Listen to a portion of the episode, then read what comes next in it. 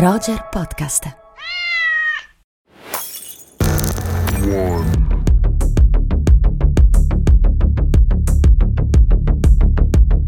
Non ti vedo. Non mi vedi perché ho il video spento, perché ho il video spento, ma adesso lo accendo anche se queste informazioni non so quanto possa interessare. Beh, interessano me alle nostre amiche e ai nostri amici. Ecco la mia faccia. Bene. Amiche, amici, amiche e amici di Rubik, eh, avete sentito questo inizio così un po' diverso dal solito, scoppiettante, scoppiettante, in cui Sì, perché tu, tu Malvina- inizi a registrare sempre quando io sono nel, nel fuori penso di essere Inizio- onda. inizio a registrare di soppiatto e avete sentito tutti che Malvina eh, manifestava questa necessità incontrollabile di vedermi. Sì, perché hai troppo io potere tu, Simon. Eh no, perché sono, sono irresistibile e adesso sono apparso in tutta la mia magnificenza. E mm, Malvina, come stai al di là di questo? Ma tutto bene, c'è un gran sole, sono molto contenta. Bene, bene. Allora, c'è sole su Roma mentre stiamo registrando, c'è il sole anche su Milano. Chissà se c'è il sole anche su Berlino, Malvina, che è la città in cui purtroppo, ahimè, solo virtualmente ci spostiamo oggi. Berlino, fantastica. E forse, forse ci andremo però a giugno, sulle praterie con le birrette. Con le birrette tu, con la Coca-Cola io che sono astemio, che sono... Aiuto invidioso. Bene, allora. E allora oggi, come forse avrete capito, parliamo della Berlinale che eh, inizia virtualmente settimana prossima, anzi no, virtualmente, cioè il festival inizia realmente, però sarà eh, questa prima fase soltanto su piattaforma, è stato diviso in due momenti, uno a marzo solo per gli addetti ai lavori, la stampa e eh, il mercato eh, su piattaforma e poi a giugno se tutto eh, andrà come deve andare si potrà tornare in sala speriamo a rivedere questi e altri film nella seconda fase di questo festival che quindi eh, vive in un formato un po' diverso Malvina Eh sì, i festival contemporanei, diciamo così. esatto, non è l'unico, festival- non sarà l'ultimo. No, no, non sarà l'ultimo, ehm, però è stato l'ultimo, perché la precedente edizione della Berlinale è stata proprio eh, alla fine di febbraio del 2020, proprio nei giorni in cui eh, prima in Italia, ma in Italia. Esatto, in cui iniziavano gli assalti al lievito nei supermercati. Allora, per parlare della prossima Berlinale abbiamo convocato un ospite d'eccezione Molto speciale. molto speciale e cioè addirittura abbiamo il direttore della Berlinale che è Carlo Chatrian che ritroviamo naturalmente dopo la sigla Malvi. Vai. Roger presenta Rubik, storie che ci riguardano. Un podcast di Malvina Giordana e Simone Spoladori.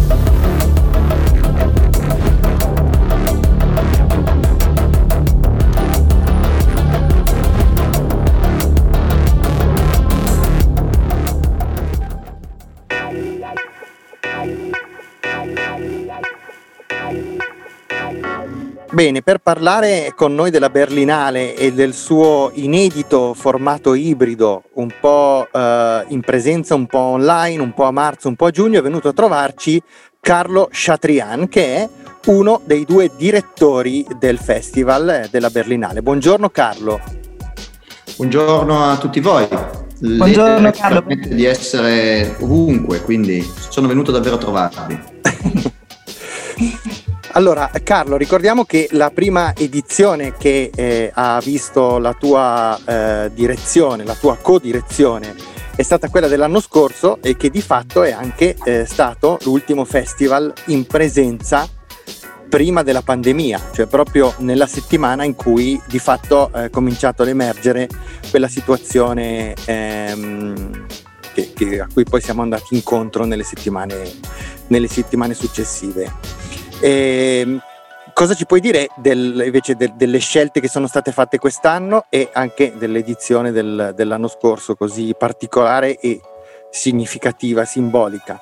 Beh, lo, lo, scorso anno ehm, sembra non un anno ma eh, decenni fa, eh, nel senso che abbiamo vissuto, penso tutti, in modo estremamente intenso, eh, emotivo eh, questi 12 mesi. Eh, in realtà eh, le notizie di un virus che dalla Cina stava varcando i confini ci erano già giunte a gennaio ed eravamo un po' preoccupati per, eh, per, le questioni di sicurezza e anche proprio anche in modo concreto perché comunque una parte dei soprattutto dei partecipanti al mercato non erano sicuri di poter venire nel programma avevamo un film eh, molto bello un documentario dedicato a diversi scrittori del regista Xie Zhangke che è stato premiato a Venezia a Cannes e quindi eravamo preoccupati eh, se lui potesse o non potesse venire. Mi ricordo che quando era venuto eh, io ho detto vado ad abbracciarlo, insomma, come segno del, eh, del fatto che siamo riuniti. Ecco, oggi questo abbraccio ha un valore forse ancora eh, più eh, simbolico.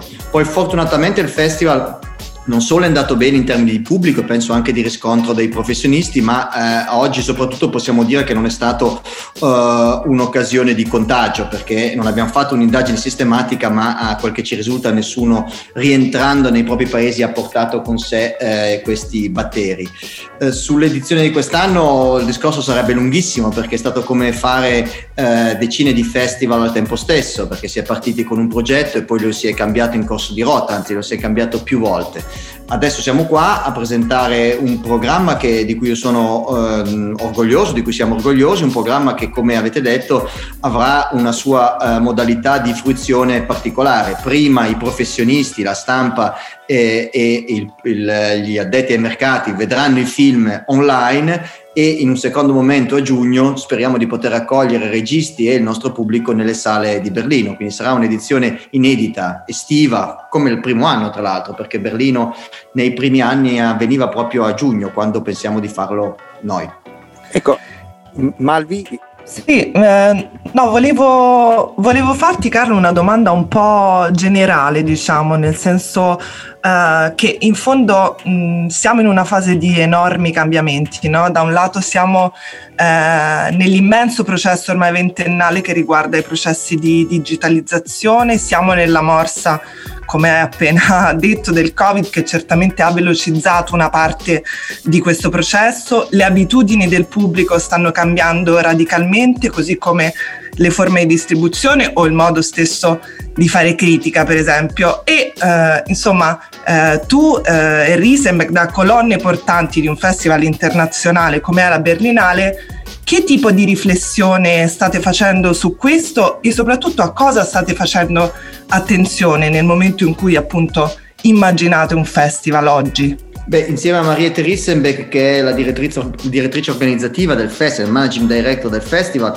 eh, il processo di riflessione è eh, costante. Eh, per l'edizione attuale la, de- la, scelta di andare in queste due, eh, in, secondo questa modalità in due fasi, è stata dettata dal fatto che noi non volevamo eh, abdicare ad eh, una presenza ehm, del pubblico nelle sale di Berlino per due motivi. Uno più di tipo, diciamo, potremmo così, così dire, teorico, cioè perché ci sembra che, e non solo a noi, che quando usiamo la parola festival abbiamo in mente un momento di condivisione. Ora, la condivisione può avvenire anche attraverso eh, l'online, come stiamo facendo noi adesso, però il vedere un film insieme ad altre persone, al di là del fatto che lo si veda su un grande o un piccolo schermo, eh, porta qualcosa di diverso e i festival sono legati a questo. In particolare un festival come Berlino che ha un rapporto strutturale, viscerale con la città eh, e con una città che a sua volta eh, di divisioni, di barriere ne ha vissute tante, forse troppe e dall'altro motivo era anche di tipo più pragmatico, cioè eh, in Germania eh, in modo molto marcato, ma in Italia lo stesso, le sale da cinema eh, stanno soffrendo, sono probabilmente il segmento della catena cinematografica che soffre di più. E quindi di qui l'idea di fare un evento estivo in cui il festival metterà a disposizione non solo il suo know-how, cioè il nostro programma, ma anche proprio eh, delle, mm, delle, del, degli aspetti economici per aiutare le sale, nel senso senso che in estate il festival non sbiglietterà eh, come di solito fa, ma saranno le sale a sbigliettare, quindi c'è anche proprio la, la, la volontà di aiutare le sale a recuperare qualcosa che hanno perso. Eh, per quanto riguarda invece il futuro, eh, come hai detto tu, eh, il, le modalità di fruizione sono cambiate da tempo, quindi non è eh, una cosa nuova fare un festival online. Eh, quello che eh, penso eh, è, è, è, problematico, è complicato e difficile è pensare come organizzare un evento. Cioè eh, la, la, pandemia, eh, questo tipo di pandemia è, è, proprio l'esatto opposto di un evento sociale e tuttavia io penso che eh, di eventi sociali ne abbiamo bisogno oggi più che mai, eh, in sicurezza, magari con meno persone con comi- eh, riunite in un stesso punto, magari anche avvalendosi di, di, ciò che la tecnologia può offrire, ma abbiamo più che mai la voglia, il desiderio e forse anche la necessità di incontrarci. E, e, questo è un festival, non è solo far vedere i film, ma anche permettere certo. degli incontri. Certo. E Carlo, senti, a che punto della, della progettazione della, dell'edizione di quest'anno eh, vi siete resi conto che questa eh, avrebbe dovuto essere la modalità? Hai detto che avete cambiato progetto diverse volte e quando vi siete orientati definitivamente verso questo modello e avete capito che farlo eh, in presenza eh, a febbraio insomma sarebbe stato uh, impossibile.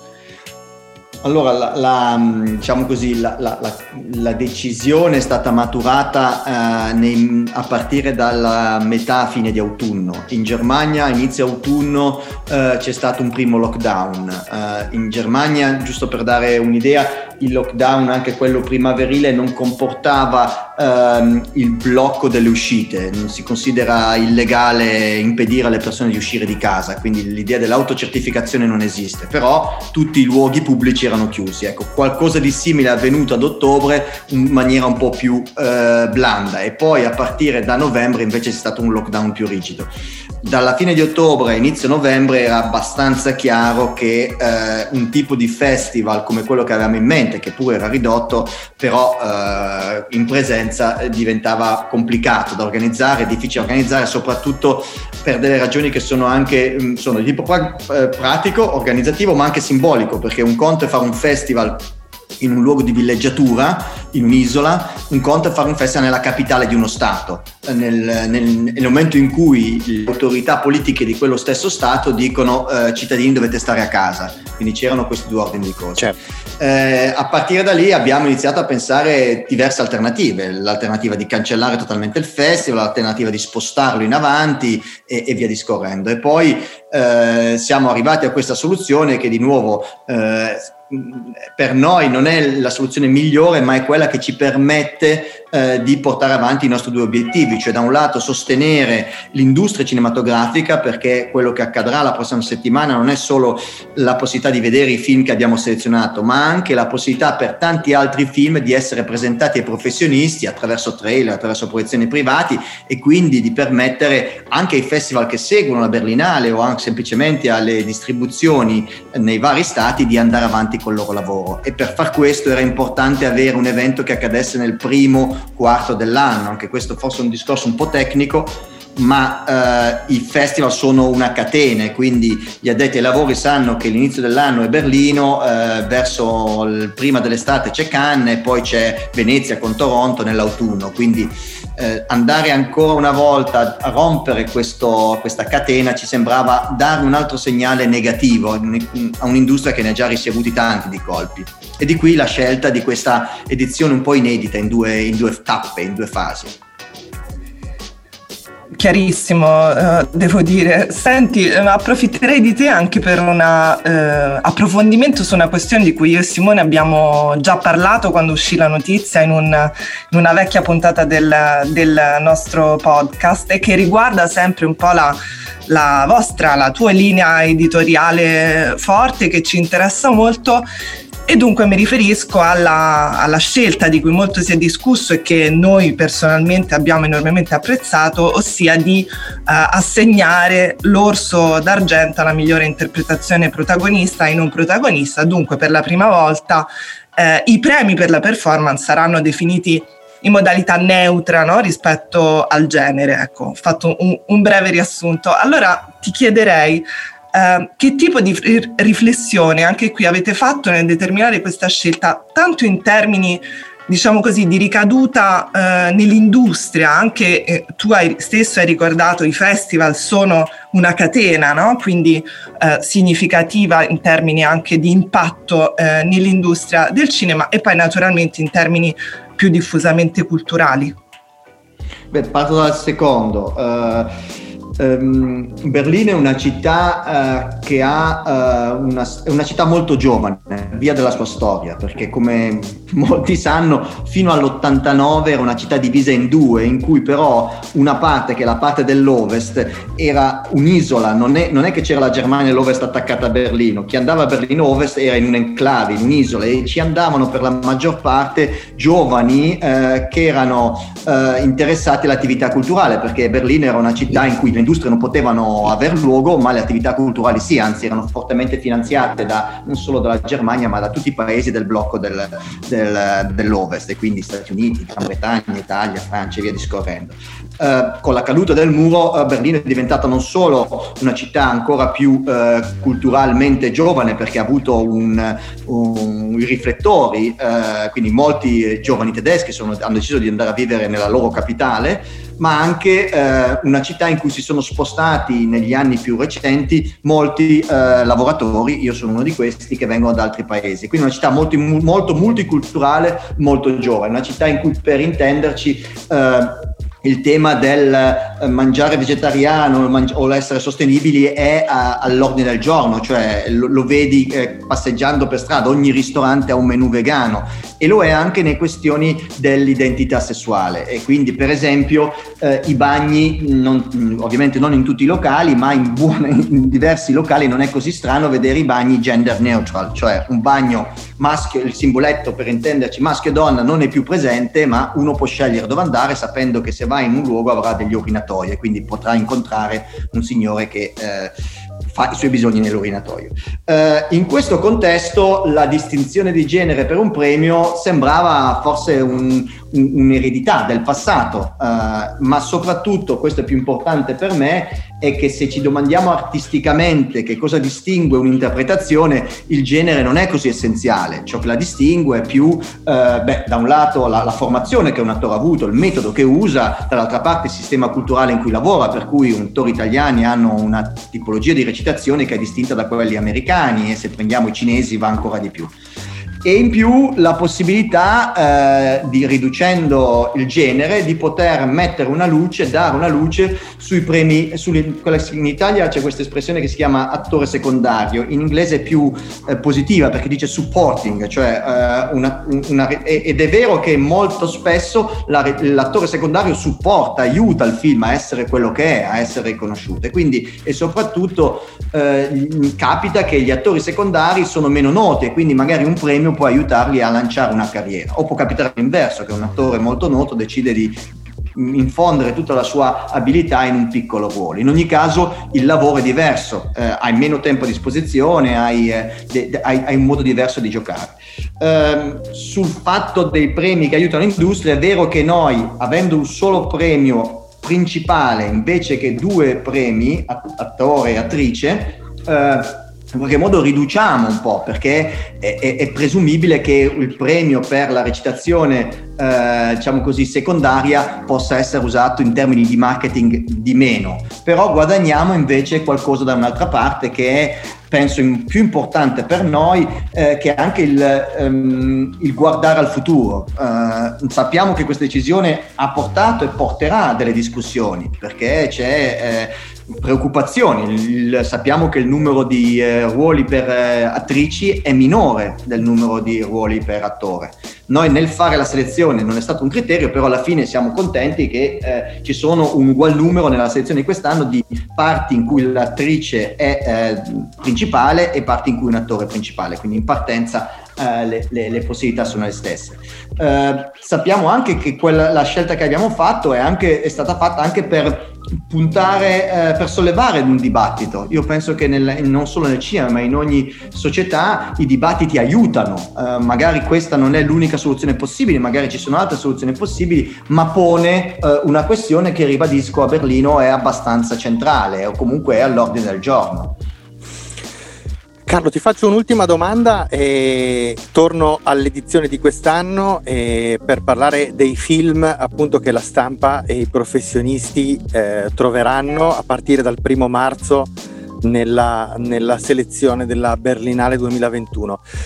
Eh, ci puoi anticipare se c'è qualche, eh, diciamo così, qualche tematica rintracciabile nelle differenti, se, se nelle differenti sezioni e se c'è qualche come dire, chicca, qualche, qualche scelta di cui sei particolarmente fiero, eh, anche se immagino che tu non possa sbilanciarti eh, particolarmente. Eh, infatti hai già risposto. Eh, per, eh, per, quanto riguarda le tematiche, ehm, eh, ce ne sono. Mi domando sempre quando Dobbiamo presentare, devo presentare, dobbiamo presentare un programma. Quanto è eh, nella mia testa e quanto è nei film, perché come sapete il film in sé non esiste, esiste nel momento in cui uno sguardo incontra delle immagini dei, in movimento e dei suoni. E quindi una parte del film, grande o piccola, è sempre fornita da noi stessi eh, è stato un po' giocoforza quest'anno eh, cercare di eh, rintracciare i segnali di quello che è accaduto nel 2020, perché sappiamo che mh, una parte dei film, non tutti, ma una parte dei film sono stati realizzati durante la pandemia. Ecco, nel, programma, nel nostro programma non ci sono, devo dire anche in maniera abbastanza cosciente, eh, film sul eh, Covid-19. So, abbiamo ricevuto documentari, abbiamo ricevuto fiction che avevano questo come tema principale. Non li abbiamo selezionati perché in fondo non ci convincevano del tutto, anche perché abbiamo pensato che fosse qualcosa che il pubblico non aveva così voglia di vedere, eh, vedere gente in ospedale, anche se bisogna, però magari questo è il compito di altri media, eh, della cronaca, de, della, de, dei saggi e via discorrendo. Ci sono però diversi film che sia sopra traccia sia sotto traccia presentano qualcosa che è... Ehm, un sentimento diffuso nel mondo, un senso di, eh, io l'ho definito un senso di inquietudine. Eh, I film non sono particolarmente cupi, l'anno scorso eh, in realtà erano i colori, eh, il colore del nero dominava di più, però diversi film hanno questo senso di inquietudine o di agitazione. E al tempo stesso molti film, in modo curioso, anche qui è un mio modo di leggere le cose, non so se poi lo, lo riscontrerete anche voi, mi sembra che eh, in tutti i film c'è la volontà di non lasciare i personaggi da soli anche quando il film ha un personaggio centrale, c'è sempre la volontà di farlo interagire con qualcosa che accade attorno a lui. Quindi questo senso di isolamento che abbiamo vissuto e che stiamo vivendo, il cinema lo elabora, almeno in, eh, così mi è sembrato, in una direzione opposta e contraria. Eh, cioè, eh, Quasi volessi compensarlo.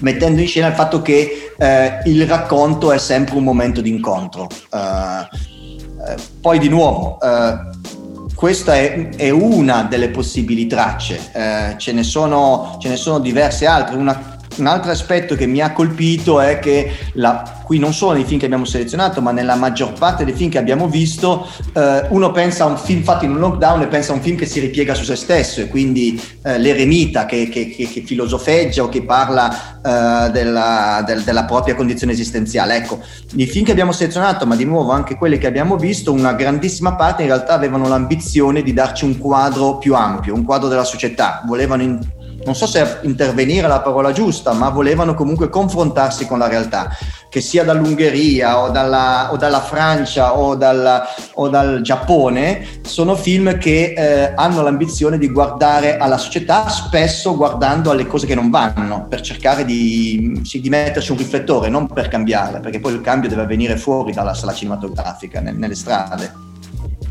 Bene, grazie Carlo. Grazie di essere stato a con noi. scoprire le chicche e tenerle vive nel, nelle orecchie de, degli spettatori perché potranno, speriamo, vederle in sala nell'estate, a partire dall'estate o prima. Lo faremo. Grazie mille Carlo e buon festival. Buon lavoro. Grazie anche a te. Ciao Carlo. Ciao.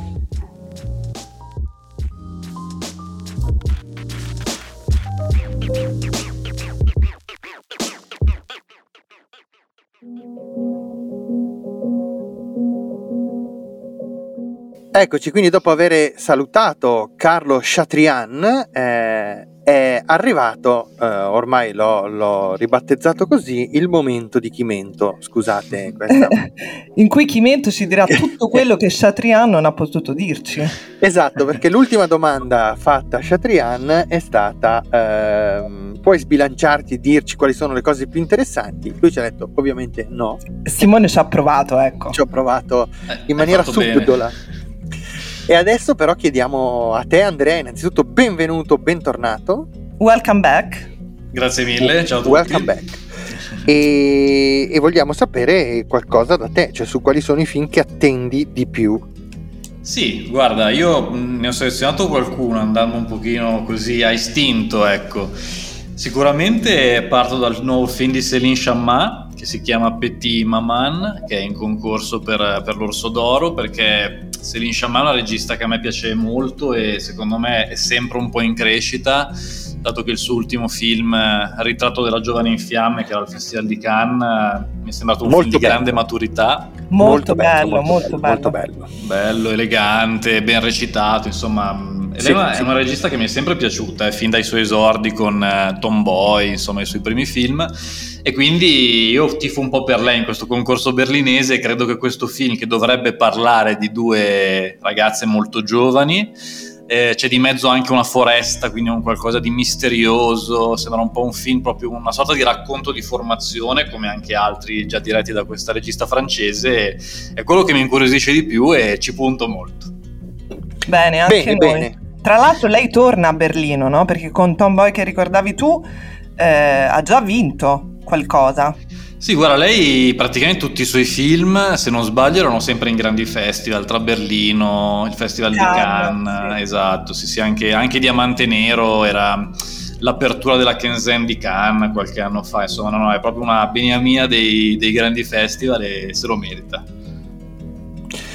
Ottimo, ottimo. Quindi, e dopo Céline Chamma, qual è l'altro, quali sono altri titoli che attendi? Guarda, dopo Céline Chamma, sì, sempre in concorso, aggiungerei il film di Alonso Ruiz Palacios, che è questo regista messicano, che tra l'altro con i suoi due film precedenti era stato sempre a Berlino ed erano Gueros e Museo, che sono due film molto, come dire, un po' una nouvelle vague messicana, diciamo, rispetto ai più famosi, insomma, Alfonso Cuaron, Guillermo del Toro, Alejandro González Iñárritu, mi sembra un regista messicano da tenere d'occhio, il suo nuovo film si chiama A Cop Movie, il titolo internazionale, mm. e dovrebbe essere un po' una riflessione sul ruolo, diciamo così, dei poliziotti in Messico e questo secondo me è un bel, è un bel connubio perché lì siamo di fronte a un'istituzione che in territorio messicano è sempre insomma vista in maniera un po' contrastanti anche all'interno del, del mondo cinematografico e credo che abbia fatto qualcosa di molto brillante e originale alla sua maniera. Spero. Beh, anche Museo era un film molto brillante e godibile eh, con Gail Garcia Bernal che era, in effetti era proprio a Berlino due o tre anni fa se non, se non ricordo, esatto, forse esatto, nel 2018. Esatto. E infine Bene. aggiungo un film invece che non è in concorso, però il film italiano più atteso di questa Berlinale, che è il film Per Lucio, un documentario su Lucio Dalla, fatto da Pietro Marcello che aveva, si era fatto conoscere sempre di più a livello internazionale con il suo Martin Eden, un film che è piaciuto molto anche all'estero, anzi forse è piaciuto più all'estero Io che in Italia addirittura, sì, esatto, sì. è vero, è vero, soprattutto in America, e torna a fare un documentario, lui nasce come documentarista e ne ha fatti di, di molto interessanti, aveva fatto La bocca del lupo, ad esempio, Bella e perduta era più diciamo un misto tra documentario e finzione, però torna un po' a questa modalità e insomma Lucio Dalla lo amiamo tutti, quindi questo connubio con Pietro Marcello mi interessa molto. Tra l'altro questo di Pietro Marcello sarà alla Berlinale Summer Special, quindi nella seconda diciamo, parte del festival che sarà dal 9 al 20 giugno. Sì, sa, ci, sì, esattamente, in quest'altra sezione, diciamo così, questo Berlinale Special insieme ad altri, ad altri film, eh, appunto come, come hai suggerito un po' tu, partiamo con tutta questa parte, diciamo, industry della Kermesse, quindi un po' per addetti ai lavori e poi speriamo che, di poter rivedere un po' di questi film, ma magari anche altri in un'edizione a giugno dal vivo e tra l'altro per chi va al Festival di Berlino provare ad andarci a giugno deve essere insomma non una bella male. esperienza perché un po' diversa dal gelo di febbraio ecco. dal freddo polare di, di, di fine febbraio bene esatto. bene Andrea allora non posso dirti ci rivedremo setti- ci vediamo settimana prossima a Berlino ma ci sentiremo come al solito eh, qui su Rubik e ci racconteremo anche come sta andando questo festival virtuale, diciamo, e a distanza. Ottimo, con piacere. Bene, grazie come al solito Andrea. Grazie a voi, è stato un piacere. Grazie Andrea, grazie Malvina e un saluto come al solito alle nostre ascoltatrici e ai nostri ascoltatori. Ci sentiamo settimana prossima, sempre qui su Rubik, sempre qui su Roger. Ciao. Ciao.